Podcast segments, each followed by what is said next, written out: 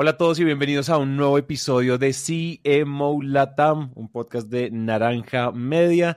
Hoy estoy muy feliz de traerles a una invitada súper, súper especial, además de una empresa a la que le hemos hecho el estoqueo desde hace rato porque además es un gran referente en la industria. Ella es Irene Abril. Ella es líder de marketing o también llamado CMO, así como se llama este podcast, obviamente, CMO de fincarraíz.com para los que no saben, Finca Raíz probablemente es el marketplace o uno de los marketplaces más grandes que hay de Finca Raíz, valga la, valga la redundancia, eh, que hay en, supongo que en Latinoamérica, o en varios países ya están, eh, si no estoy mal. Entonces, bueno, esto es una cosa enorme y hoy vamos a estar hablando de algo súper interesante que estábamos hablando antes de poner a grabar eh, esta llamada y es que vamos a hablar de cómo marketing es el habilitador de todas las otras, de todas las otras áreas, es el habilitador de la operación en empresas.com y en startups y cómo marketing puede ser como el génesis de la operación y el génesis del crecimiento de una empresa.com o de una empresa o de una startup. Es decir, temas de tecnología. Entonces, eso es lo que vamos a hablar hoy. Vamos a desglosar todo eso de adentro hacia afuera para entender cuáles son las claves y cuál que ha hecho que eh, a Irene le funcione esto también, qué le ha funcionado muy bien, qué le ha funcionado mal, y, qué no le ha funcionado. Entonces, Irene, taran, taran, tan, tan, drum rolls. Oye, yo pensaba, yo creo que yo tengo, yo creo que aquí tengo drum roll. ¿Será? ¿Yo será que tengo drum rolls? Irene Abril, bienvenida. Muy bien, Santi, ¿tú cómo estás? Gracias por la invitación. Bien, no, pues cómo se te ocurre, ah, gracias a ti al fin, después de todos estos correos. A mí me encanta y es que todos nuestros invitados son como hiper importantes, entonces nunca los podemos invitar con un solo correo. Esos son como 500 correos de coordinación. Creo que el tuyo, contigo no estuvo tan intenso, pero lo logramos. No, es, es que si trabajas en marketing, tu correo tiene 50 pendientes y 50 notifications de cualquier tipo de email marketing de cualquier plataforma que quiere mandarte información, updates y muchas, muchas más cosas. Entonces es fácil perderte en ese mar de correos. Ah, la verdad es que espectacular. Yo creo que a mí, me parece espectacular que dentro del mar de correos nos haya respondido a nosotros. qué bien, qué bien, qué bien. y ya estamos acá. Yo quiero, Irene, que arranquemos con algo. Es decir, la promesa, seamos claros con la promesa, seamos claros, o sea, la atención, nosotros somos marqueteros, sabemos que la atención es preciada de nuestros clientes, entonces no nos pongamos, o sea, no, no, dejémonos de rodeos, arranquemos a hablar de esto que me, que me tenía tan enganchado en la precharla y es todo el tema de growth marketing y cómo el marketing en realidad le habla al oído a las métricas de negocio en una .com, en una startup. Si tenemos que hablar de esto, explícame un poquito lo que me decías ahorita de marketing, en, mi caso, es el habilitador de toda la operación. Si yo no hago bien mi tarea, todos los otros se quedan a la mitad. Cuéntame un poco como esa filosofía detrás de esto que me estás contando y para que arranquemos a conversar. Sí, yo últimamente he escuchado que mucha gente habla de una startup y veo como, ay, mi primo se puso una startup de vender empanadas o mi primo se puso una startup de eh, una lavandería de autos. Entonces creo que es súper bueno arrancar por ahí, es que es una startup y la diferencia entre un emprendimiento y una startup es que la startup vive de la tecnología, vive de su desarrollo tecnológico, de su infraestructura y de cómo puede dar una facilidad eh, al mundo en lo que sea. Puede ser una fintech y das facilidades bancarias, puede ser una proptech en el caso de lo que somos finca, que damos facilidades en la venta de inmuebles. hay un montón de, sí, o sea, hay industrias en las cuales la tecnología se vuelve como un facilitador de, del negocio.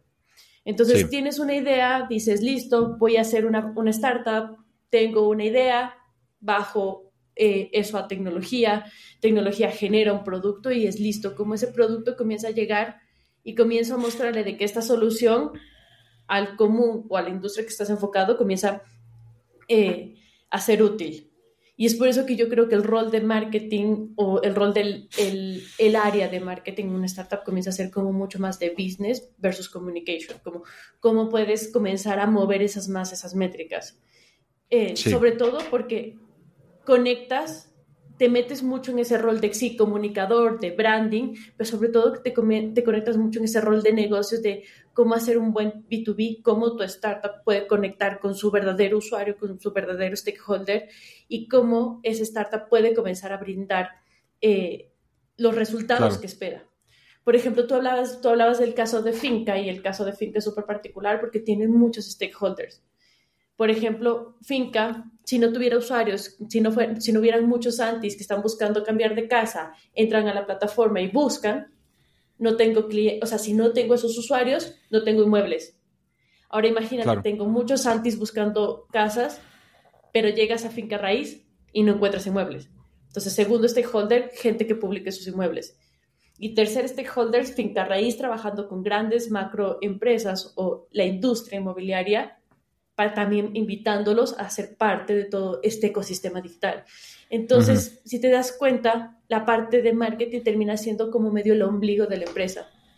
Hay una parte fuertísima que, es, que, es la, que, es la, parte de, que es la parte de eh, captación de inmuebles, pero hay una parte fuertísima que es la captación de usuarios y en esa captación de usuarios es donde comienzas a volverte como indispensable en el crecimiento del negocio. Mientras más usuarios, más inmuebles, mientras más inmuebles, mayor retorno de inversión para la compañía. Entonces el marketing deja de ser ese intangible eh, a volverse algo muy cuadrado, muy medible, que tiene indicadores súper claros y que, sobre todo, segundo punto interesante en startups, sigue siendo un emprendimiento. Entonces cada centavo cuesta. Eso me parece muy interesante porque tenemos cuando damos el, hacemos el, la transformación a entendernos cuando hacemos marketing, no desde una visión de quiero hacer una campaña bonita, locochona, con colores brillantes, que se gane premios en Cannes, sino que lo que necesito es mover la caja, mover las ventas, mover la adquisición de usuarios, la mentalidad se vuelve más de business y menos de communication. Y mm, lo acabas de decir así, creo que no lo hemos dicho mucho, no lo hemos dicho suficiente. En CMO también es la evolución del marketing es una evolución, claro, no podemos dejar las estrategias de comunicación y el branding de lado, claramente no. No hay nada más rentable que una buena marca. Pero no podemos dejar de lado que esto ya no se trata de ganarnos premios, hacer campañas bonitas, sino de de mover, de mover los, de mover los KPIs, de mover las métricas, ¿verdad? Y creo que esa puede ser una, el, como el, el marquetero nueva era, sobre todo en tecnología, ¿no crees? Porque también de pronto para otras industrias no aplique tanto esta premisa. Mira que yo estuve el otro día analizándolo súper bien. Nosotros trabajamos en PropTech, que quiere decir lo que tú decías, un marketplace o un metabuscador en el cual puedes encontrar en nosotros inmuebles y usuarios que se van conectando. Eh, tuve un acercamiento muy interesante con una de las constructoras más grandes del país y mira cómo el área de marketing, a pesar de hablar de la misma industria, buscando el mismo objetivo que quiere decir vender inmuebles, en una industria un poco más eh, tradicional, que ya es la constructora, la constructora construyendo, la constructora planificando, la constructora comercializando, marketing se queda como un, eh, un área de auxilio, un área de soporte, porque realmente cuando hablas de una constructora, su corazón está en la construcción, en cómo hacer esa planificación urbanística, dónde eliges poner un, edificio, cómo lo levantas, cuántas unidades pones, y ellos creen mucho y tienen toda la razón de que en esa, ahí está su ciencia del negocio. Si elijo una buena ubicación, hago buenos planos, construyo bien, tengo buenos acabados, capaz no necesito ni siquiera marketing, la vendo de una. Entonces, muchas veces marketing siempre, creo que marketing siempre mueve el indicador de negocio, siempre le da ese soporte, le da ese push, pero cuando hablas empresas.com es más ese sentido de doy el insumo, doy el soporte y traigo los, y traigo los negocios. O sea, sí te permite estar como en un rol mucho más estresante, un rol mucho más eh, central y que muchas más áreas como comienzan a depender de ti o no. Mira, ahí, ahí, tengo un caso súper interesante y, te corto. Eh, dentro de mis primeras experiencias en esto, eh, trabajé en una .com súper pequeñita, súper, súper pequeñita, igual de real estate.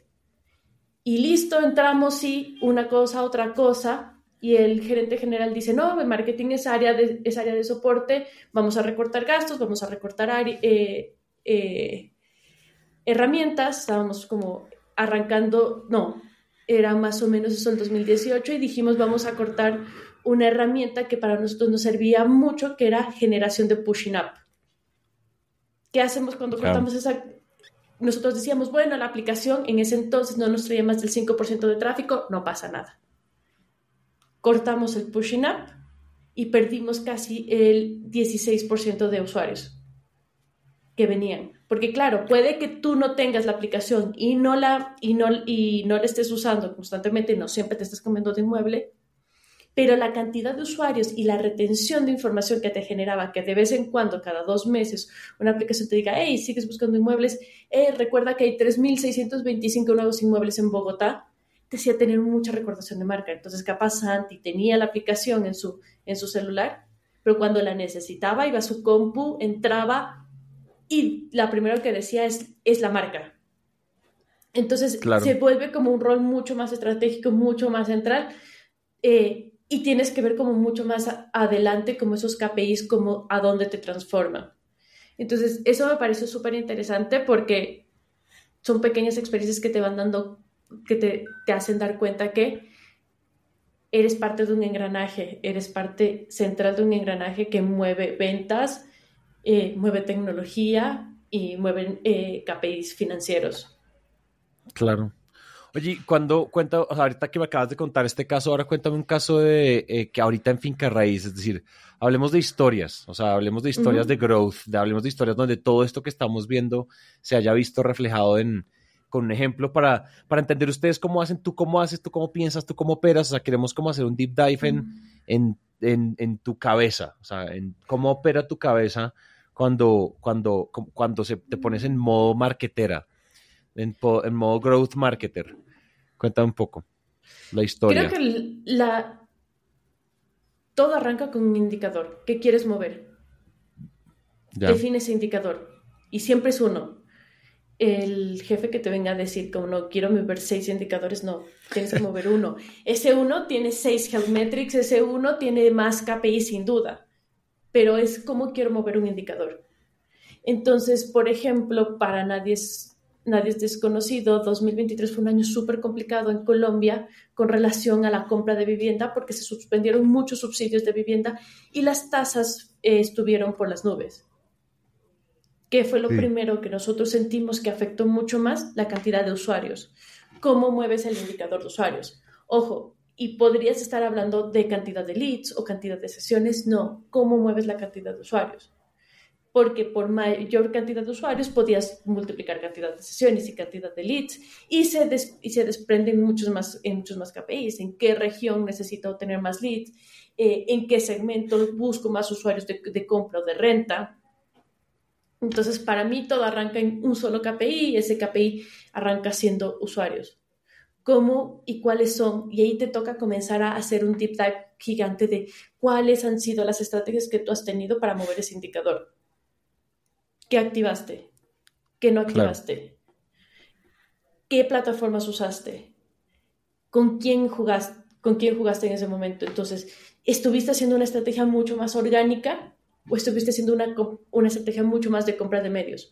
¿O hiciste una estrategia mucho más grande de branding? Nosotros tuvimos años muy interesantes en los cuales exploramos mucho nuestro lado de branding y lo único que movimos fue la aguja de retención de usuarios. Entonces Santi me usaba hoy, me usa mañana, pasado mañana, hasta que encuentra su mueble. Ese momento, Finca no tenía como que mover esa aguja, sino multiplicar usuarios. Los usuarios que teníamos se quedaban retenidos. Entonces, listo. ¿Qué pasa igual con orgánico? ¿Qué, ¿Cómo mueves, cómo mueves ese posicionamiento orgánico?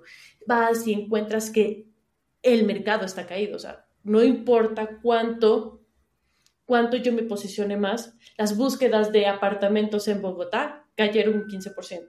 Entonces tampoco va por ahí, tampoco es esa sensación de me está ganando mi competencia, eh, hay usuarios pero no los estoy captando yo. Entonces llegas a tener capaz ahí sí un, un, momento en el que dices tengo que salir a comprar tráfico, tengo que salir a generar y ahí comienzas a pensar el funnel más simple que tienes en marketing, ese que te lo muestran en los libros, que es cómo generas marketing. Y es generar la necesidad, una buena campaña de awareness, comenzar a generarle la necesidad a los usuarios de, venga, por si acaso, siga consultando inmuebles, esto va a pasar, y cuando pase ya tenga seleccionado, seleccionado ese inmueble, cómo sales a hablarle al común, que ahorita está en una situación súper negativa de no quiero buscar inmuebles, y le das como ese insumo para eh, para comunicarle, antojarlo, ojo, no le estás antojando de, de tu nueva marca de soda, le estás antojando de un inmueble que probablemente vale más de 30 mil dólares, vale más de 100 millones, no es algo que yo te diga, hey, Santi, vengo a antojarte de comprar un inmueble. No, es, más, es un poquito más, más complicado. Yo sé que te sobran 100 millones de pesos, yo sé que te sobran 30 mil dólares y vengo a antojarte de hacer eso. Entonces era así comenzar a mover y estar justo en ese, en ese momento. Y sí, tristemente, cuando comienzas a hablar mucho del lado de paid, comienza a ver ya a nivel de negocios esa métrica de cómo, la, cómo viene el retorno, cómo viene el retorno, cómo viene el retorno. Muchas veces activas SEO, activas orgánico, activas estrategias de branding que requieren mucho menos presupuesto y tienes mucha menos presión de cuánto de eso va, va a regresar. Activas paid y automáticamente es cuánto invierto, cuánto regresa, cuánto invierto, cuánto regresa. Al final de todo, movimos el indicador, funcionó bastante bien y comenzó a desprender nuevos indicadores que para la industria en ese momento eran, eran necesarios. Por eso te digo, hay veces las, en las .com marketing se vuelve como listo, solucionaste un problema, ahora tienes otro. Y si no solucionas el uno y el dos, se cae el cliente. Listo, conseguimos usuarios, logramos generar más leads. Todos los leads que íbamos consiguiendo eran muy curiosos, estaban en fases muy iniciales. Habían, hubo, hubo un momento en el cual tuvimos muchos leads que nosotros le decíamos fingían demencia. Era Santi llenando toda su información, dándonos mucho contenido de él, mostrándonos su Facebook, dando, eh, pero el rato que decíamos, hey Santi, te llamamos de la plataforma Finca Raíz, ¿qué es eso? Pero, hey Santi, tengo tu, tengo sé que, sé que tienes tantos años, sé que tienes una cuenta de ahorro en el BBVA, y tú decías, no, oye, no tengo idea de cómo conseguiste esos datos. Entonces, la siguiente, la siguiente métrica y donde tuvimos que trabajar bastante fuerte es cómo mejorar la calidad de los leads en una época de crisis, en una época que macroeconómicamente estaba muy dura, Sí. ¿Cómo lograbas e, ese, ese siguiente paso? Logramos eso y era cómo lográbamos tener más, eh, más leads de calidad para otros perfiles, porque ya no tenía solo el desafío de comprar inmueble, sino qué pasaba con esos inmuebles que valían más de 200 mil dólares, más de 800 millones, cómo fomentabas también inmuebles que eran de inversión en un momento que no era de inversión y se van activando. Se activa un indicador, se activa una estrategia y buscas que, se, que comiencen a dar la vuelta, a dar la vuelta, a dar la vuelta a ambos.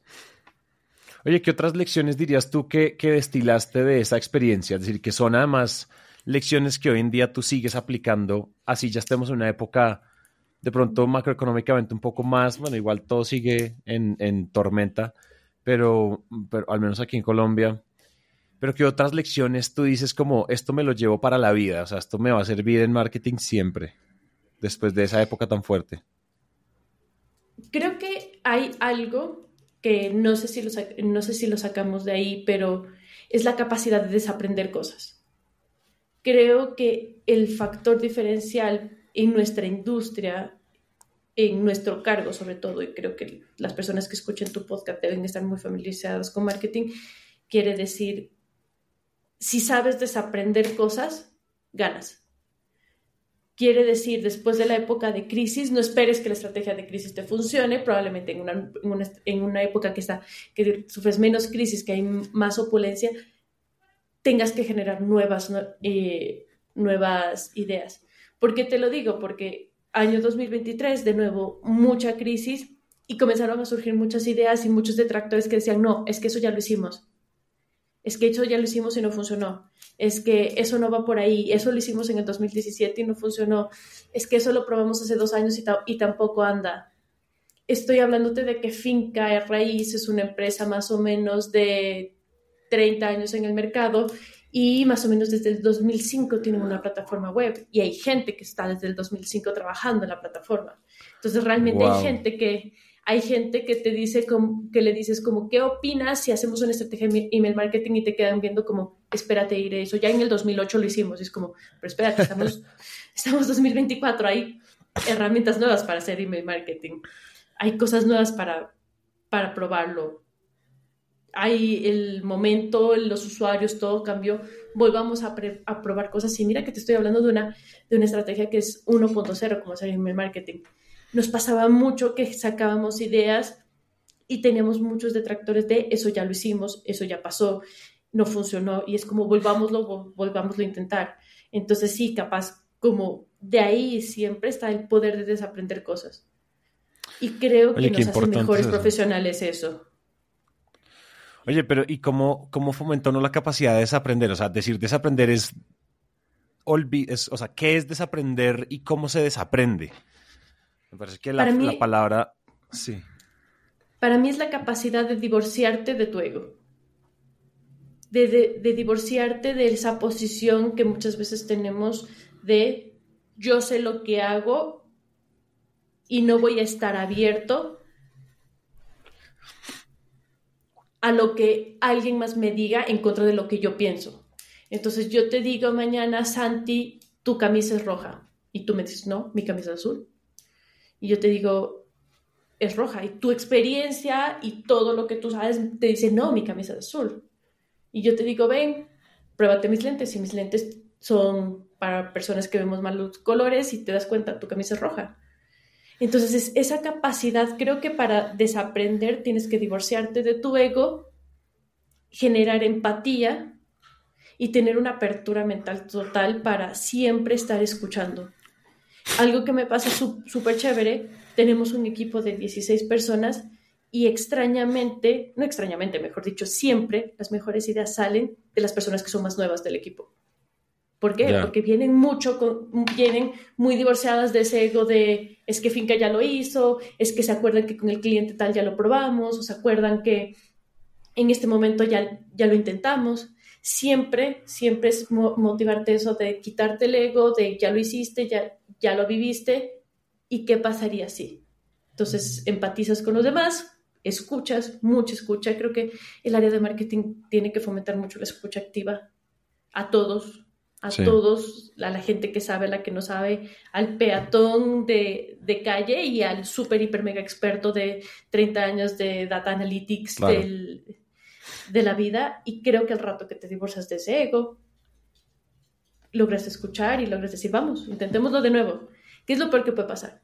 Si ya tienes un problema, generalmente en marketing tenemos ya un problema. Ya hay un indicador en rojo. Sí, ya está, ya hay un indicador en rojo. Ahora, sí, súper mal si sabes que es una idea que capaz no está muy alineada a lo que tú crees y solo te quedas con esa y no sigues probando cinco o seis cosas. Creo que también es súper interesante desaprender y ser versátil. Desaprender y hacer muchas, muchas cosas más a la vez. Entonces. eso me parece, eso me parece genial, me parece genial.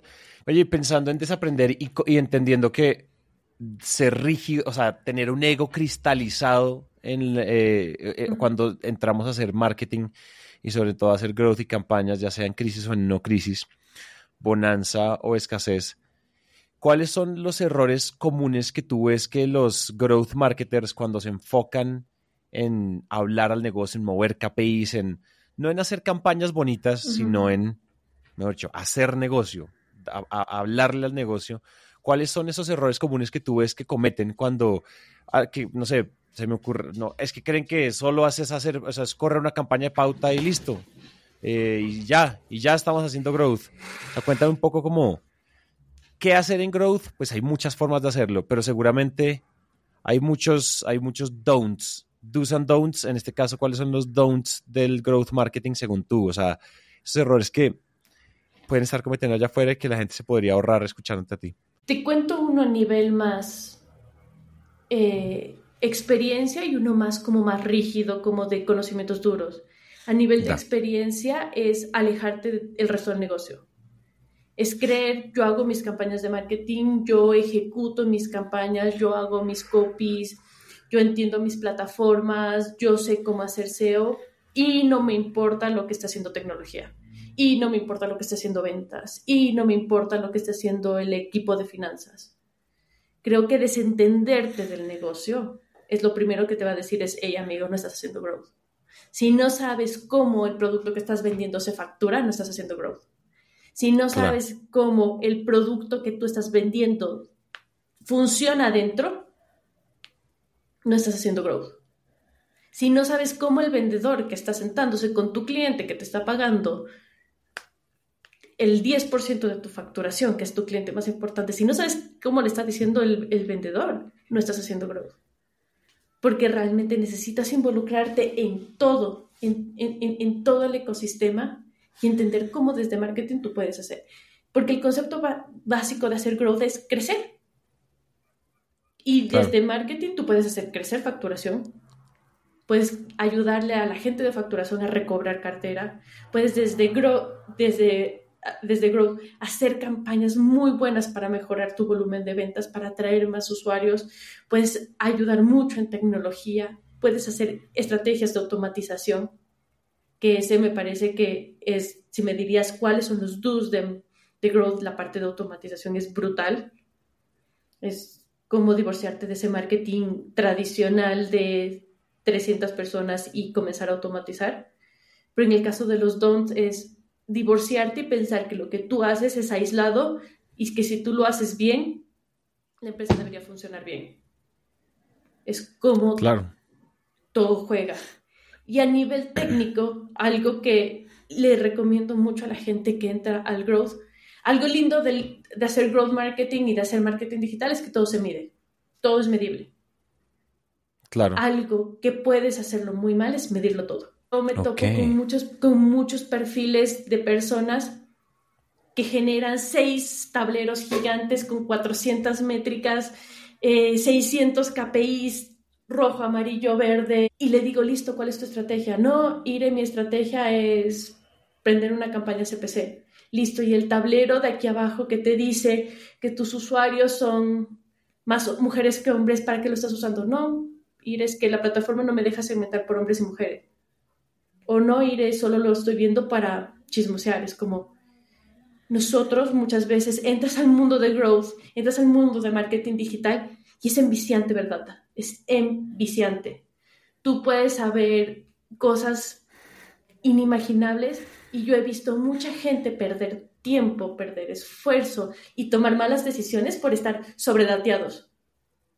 Porque de nuevo, para mí, la data le ayuda a tu ego a decir tienes la razón.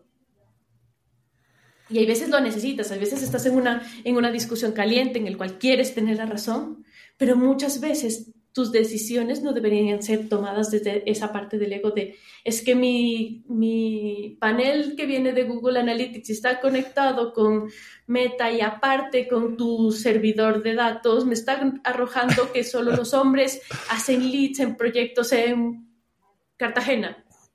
Entonces, listo, ¿cómo, es, ¿cómo estás usando esa información para generar tus campañas de marketing? No, pues hago una puja CPC y ya, y tú te quedas como, estás tan, estás tan overdateado, le das tanto tiempo a cosas que no es, y yo sí lo recomiendo a todo el mundo, es no te sobredatees porque confundes a la gente, te hacen ver como un alienígena cuando Growth debería ser la parte más simple que todo el mundo debería salir a jugar contigo. Dicen, ah, Santi hace growth, tenemos que salir a jugar con Santi que la propuesta de, ventas la vea Santi, que lo que está haciendo facturación, qué opinará Santi, cómo factura esta plataforma o la otra. Y hay veces nosotros nos disfrazamos con una capa de, no, es que yo soy growth marketer y el 25% de mis acciones se toman el 13% de mi tiempo y generan el 3% de revenues. Bueno, amiguito, está bien. O sea, lo invito mucho, lo invito mucho. Evalúen qué métricas están siguiendo y evalúen si esas métricas que están siguiendo en verdad mueven su objetivo. Porque puede pasar que incluso estás siguiendo una métrica que no te mueve el objetivo. Me pasó recién, alguien estaba haciendo, una, estaba haciendo campañas de display y me dicen, mira esto tan chévere, estoy midiendo display y mira la cantidad, no me acuerdo que me dijo la cantidad de personas que le dan play a mi video. Listo, ¿y cuántas impresiones tienes? No, no estoy viendo impresiones. ¿Cómo si haces una campaña de display que supuestamente cae en muchas posiciones, en muchas páginas, no estás midiendo el indicador más sencillo que es la cantidad de impresiones y si estás eh, viendo la cantidad de gente que le da play al, botón? Me dicen, no, es que es una métrica muy básica, ¿no? Y es como, no está mal, hay veces tomar la métrica más básica. No, no, no te hace menos, menos bueno ver de vez en cuando un indicador de universidad. Y yo le digo muchas veces a los chicos como, ¿se acuerdan ese librito de la universidad que les decía muy Philip Kotler, precio, eh, plaza y promoción? No está mal, hay veces recordarlo para tomar las decisiones. No siempre la decisión es algo sofisticado, traído del, del último podcast que escuchaste. Hay veces no está mal y de nuevo, desaprender las cosas Está buenísimo, sí, a veces llegamos como embelesados con el último libro de marketing que nos leímos a cambiarlo todo y a empezar a hacer cosas súper complicadas y a veces simplemente es como, eh, ¿cuánta gente está haciendo clic y cuánta gente se está suscribiendo? Fin, y no, eso ya le pega a la métrica en vez de tiempo de permanencia, retención, navegación, puntos de calor. La gente se está escribiendo, no se está inscribiendo. Mm, oye, eso, eso está muy interesante, como esos, esos do's and don'ts me gustó mucho. Creo que si tú, si tú, por ejemplo, abrieras una, o sea, digamos que esto lo podemos resumir como no te sobredates, o sea, mide, sé muy, sé muy lean en lo que mides y cuando filtres lo que mides, filtralo por esto, esta métrica, esto, o sea, esto que mido le está pegando al objetivo. Y si no le está pegando al objetivo, pues amigo, amiga, estamos desperdiciando tiempo simplemente por querer meterle numeritos al Excel, ¿verdad? Va por ahí. De acuerdo. De acuerdo. Y que los números sean, sean entendibles para todos. También, también me pasa mucho, tú, ahorita decías, ah, es que los puntos de calor son, el otro día estábamos con el equipo comercial y algo salieron con que es que los puntos de, de calor de la página están buenísimos y el, y el equipo comercial decía, sí, pero el plataforma está caída. Es como a veces también lo, lo, hacemos tan complejo, tan complejo, que incluso nuestro mismo equipo, que nuestros mismos compañeros de trabajo el chico que te tomas un café no sabe de qué diablos estás hablando. Entonces, también nos pasa mucho y a mí me hace mucho bullying porque yo manejo un lindo spanglish muy local de donde soy, pero yo sí busco que mi spanglish no te confunda. Muchas veces nosotros en marketing decimos confunde y reinará, si no me entiendes, fui genial, fui brillante, lo mismo con la data. No porque tengas muchos números te hace brillante, no porque digas más términos en inglés te hace brillante. Cachetada para todos los marqueteros. más números no te hace brillante, más Spanglish no te hace brillante. Oye, eh, ustedes tienen, ustedes tienen acción de growth, actividades de growth B2C y B2B también. O sea, ustedes hablan con compañías. Totalmente. Ustedes tienen usuario final, tienen, o sea, pero tienen, tienen compañías, no sé, constructoras, eh, de ese tipo de cosas, o cuéntame un poquito de eso solo de contexto para la pregunta que te quiero hacer. No, nosotros no construimos ni estamos desde el otro lado. Pero le venden a constructora. Sí, claro. Sí, sí, sí. Hacemos mucho marketing B2B. Nuestros stakeholders, que sí, más como clientes, puede ser la constructora, Puede ser la inmobiliaria, puede ser el corredor inmobiliario, como tú sabes, tu tía el día de mañana se da cuenta que es buenísima vendiendo, coge cinco apartamenticos y ya es una corredora inmobiliaria. Y es Santi con su apartamento en Cartagena que quiere ponerlo a rentar en instancias cortas. Como esos son nuestros cuatro clientes, fuera de nuestro stakeholder eh, normal, que es el usuario que busca cualquier transacción inmobiliaria. Entonces, pensando en eso, y ustedes también igual hacen campañas de growth de usuarios, o sea, gente que descargue la aplicación, que entre a la página. ¿Hay una diferencia, o sea, tú crees que hay diferencias particulares de hacer growth en una startup, en una .com, hacer growth B2B y hacer growth B2C? Es decir, ¿hay, hay, hay algunas diferencias que, sean, que valga la pena anotar? ¿O tú dices, lo que aplica para uno aplica para el otro y y se fue.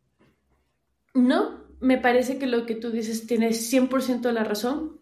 Son públicos distintos, son audiencias distintas, requieren estrategias distintas, necesitan enfoques distintos. Ok, cuenta un poco, elaboremos sobre eso, sí, eso. Entonces, tienes al usuario, cuando hablas del usuario final, el B2C, realmente es la necesidad. ¿Cómo atacas esa necesidad de? ¿Cómo atacas la necesidad de alquilar un inmueble? ¿Cómo atacas la necesidad de comprar un inmueble? ¿Cómo atacas la necesidad de generar un crédito hipotecario, recibir más información? ¿Cómo datas al usuario de cómo elegir un inmueble? ¿Qué pasa cuando Santi dice, listo, tengo 100 millones en el banco, tengo 20 mil dólares, quiero comenzar a buscar. ¿Cómo le enseño a su usuario de que primero tiene que interesarse por un costo por metro cuadrado? Tiene que comenzar a entender nuevos términos como qué es una prima de altura, cuántos pisos tienes, si tu inmueble que vas a comprar está vista a la calle o vista interna. Le comienzas a enseñar como muchos daticos y mucha información, intentándole, eh, intentándolo educar sobre tu, tu industria. Nosotros no, no, educamos sobre un producto, pero sí sobre una industria. Entonces, venía Finca Raíz eh, y la mayor cantidad de información para tomar una decisión inteligente. Ahora, a nivel B2B, se vuelve un rol totalmente distinto. ¿Por qué trabajar conmigo es rentable? ¿Por qué trabajar conmigo es estratégico? ¿Por qué yo soy distinto? Creo que es muy lindo el mercado colombiano, el mercado mexicano y el mercado chileno. Es uno de los, son los tres mercados que tienen mayor cantidad de PropTechs por, por país. Tú vas a otros países más pequeños y tienes uno o dos PropTech. Entonces, listo, si no busco en, en el portal A, busco en Mercado Libre y listo. En Colombia, si tú quieres buscar un inmueble, la oferta de constructoras inmobiliarias, corredores y portales inmobiliarios es muy alta. Y todos te dan buena información y todos están ahí. Entonces, cuando haces marketing B2B es por qué vienes conmigo, no con mi competencia, y por qué no lo haces tú mismo. Porque al final podrías hacerlo tú mismo, contratas un growth marketing para tu propio equipo, haces una estrategia y chévere, y sale, y podrías no buscar un tercero.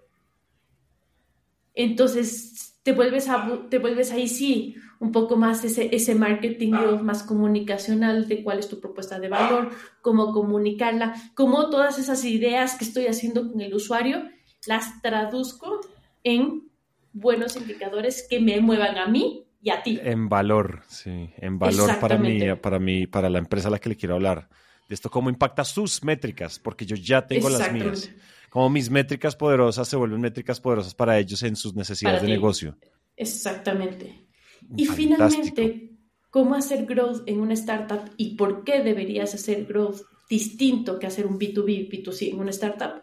Porque estás teniendo soluciones. Paz es, un if de, de estos dos, de sí, te estoy mostrando mi diferencial, pero aparte, cuando trabajas con una startup, tienes una solución a algo. No solo somos comercializadores, no solo somos un metabuscador de, de, de, productos inmobiliarios, sino aparte te doy, te doy una solución tecnológica para más cosas que capaz o no tienes el problema y te lo ayudo a solucionar antes que para ti sea un problema o te soluciona un problema. Entonces, por ejemplo, el portal tiene chatbots, listo. Santi, la constructora, ya no tiene que comprar chatbots porque Finca Raíz ya los hace cómo yo desde mi tecnología te ayudo a identificar los contactos que son buenos, cómo yo desde la tecnología le ayudo al usuario a identificar con proyectos buenos, cómo hago buenas sugerencias, cómo mis bases de datos se nutren y esas bases de datos te suman. Entonces, por eso, por eso arranqué un poco, un poco el podcast diciendo que la palabra startup muchas veces está mal utilizada porque realmente una startup es tener tecnología que genere soluciones a problemas.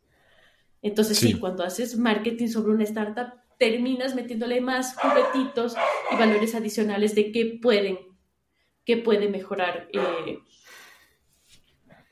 en la vida del usuario y del... En este momento es pública la información de Finca Raíz, o sea, la facturación de ustedes, cuánto ustedes venden al año, o es un número que se puede contar o es, o es confidencial.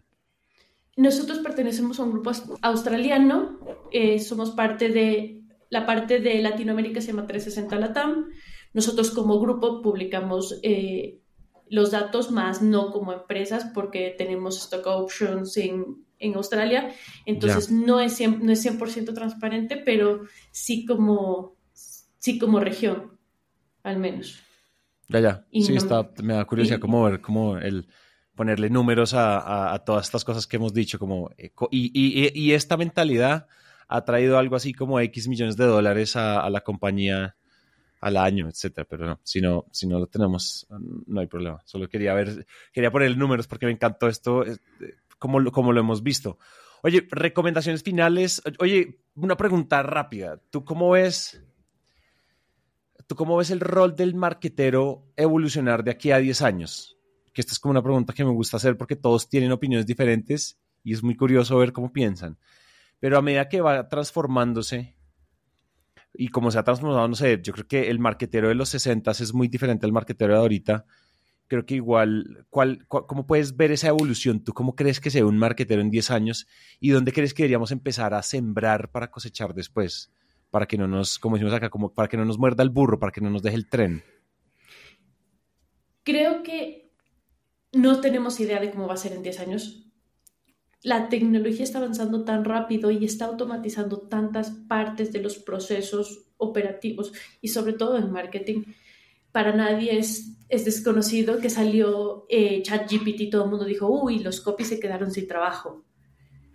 Entonces eso ha permitido que el rol, no sé, del copy dentro de un área de marketing evolucione y trascienda. Creo que si tú me dices en 10 años cómo, cómo veo al marketero, me encanta decirte que no tengo idea porque la tecnología nos va, a nos va a obligar a reinventarnos a tal punto que creo que podríamos llegar a hacer cosas que hoy ni siquiera nos imaginamos hacerlas. Si tú me dices, yo, yo arranqué en marketing más o menos hace ocho años, antes de eso era una persona de agencias de publicidad en la cual tenía un insight y tenía una idea y mis presentaciones tenían colorcitos y no tenía Excel. Eh, hace ocho años yo no me imaginaba estarte hablando de procesos de automatización, en el cual marketing generaba, eh, tenía un rol interesante en la conversación con sus usuarios. El rol conversacional de marketing, en el cual tú ayudas casi a mitigar el trabajo humano en, la, en, el proceso de contactabilidad de, de tus clientes tú me dices hace ocho años, me parecía, hace ocho años recién todo el mundo estábamos usando WhatsApp, y todo el mundo estabas, estabas divorciando de tu BlackBerry, recién estabas comenzando a pensar después del BlackBerry que el mundo, la tecnología, las automatizaciones, eh, el procesamiento de datos está obligándote a ser un ser humano distinto. Y creo que nosotros, por, ese, por ser ese actor social dentro de las empresas, vamos a ser los primeros que vamos a estar obligados a ser absolutamente eh, que cambiemos constantemente. Si tú me dices incluso Irene en 10 años, no sabemos qué va a hacer. Yo no lo creo. Creo que Irene va a estar haciendo cosas más interesantes. Creo que Irene va a estar hablando de otros temas. Creo que Irene va a estar influyendo en las decisiones, espero, está influyendo en las decisiones de las empresas desde un rol distinto. Muchos podrían opinar que marketing se va a volver mucho más tech Muchos van a decir que el marketing se va a volver mucho más comunicacional y se va a quedar mucho más enfrascado en ese, en, ese, en ese mundo colorido que siempre tenemos la opción. Hay otros que dicen que marketing va a terminar siendo como un área más comercial. Me lo dices a mí, pueden ser cualquiera de las tres o puede ser ninguna y termine siendo un marketing mucho, mucho más involucrado en la sociedad. Si me dirías a mí, me encantaría que marketing termine siendo un rol mucho más social dentro de las empresas. Sería muy interesante verlo porque las máquinas y la tecnología y la automatización pues hicieron muy gran parte de nuestro trabajo. Es verdad. Todos son esos futuros posibles, pero a la vez son futuros posibles bien interesantes ahora que los pones sobre la mesa. Fantástico. Irene, creo que lo tenemos. Esta es una gran, gran, gran entrevista. No sé si te queda algo en el tintero. No, realmente no. Eh, Estamos. agradecerte mucho por, por la invitación y invitarles a todos a dar ese pasito a growth. No es tan oscuro ni tan numérico como hay veces lo pintamos. De hecho, es mucho más divertido y te abre la opción de entender mucho más la realidad de los negocios. Hmm. Irene, si la gente te quiere buscar en redes sociales para seguirte, escribirte, hablarte, eh, darte las gracias, felicitarte, pedirte autógrafos después de esta mega entrevista, ¿en dónde te pueden encontrar? Me encuentras en LinkedIn como Irene Abril González y creo que solo en LinkedIn. De ahí soy una persona. Para hacer marketing, para hacer marketing digital, soy retorno con las redes sociales. Pero LinkedIn ah. siempre puedes encontrarme. Buenísimo, espectacular. Si quieren hablar conmigo y tienen preguntas de otros episodios, a mí me pueden encontrar como Santiago Cortés Calle, Cortés con S, en LinkedIn también, o arroba Calle en Instagram. Y mi gente, gracias por llegar hasta acá. Nos vemos en el siguiente.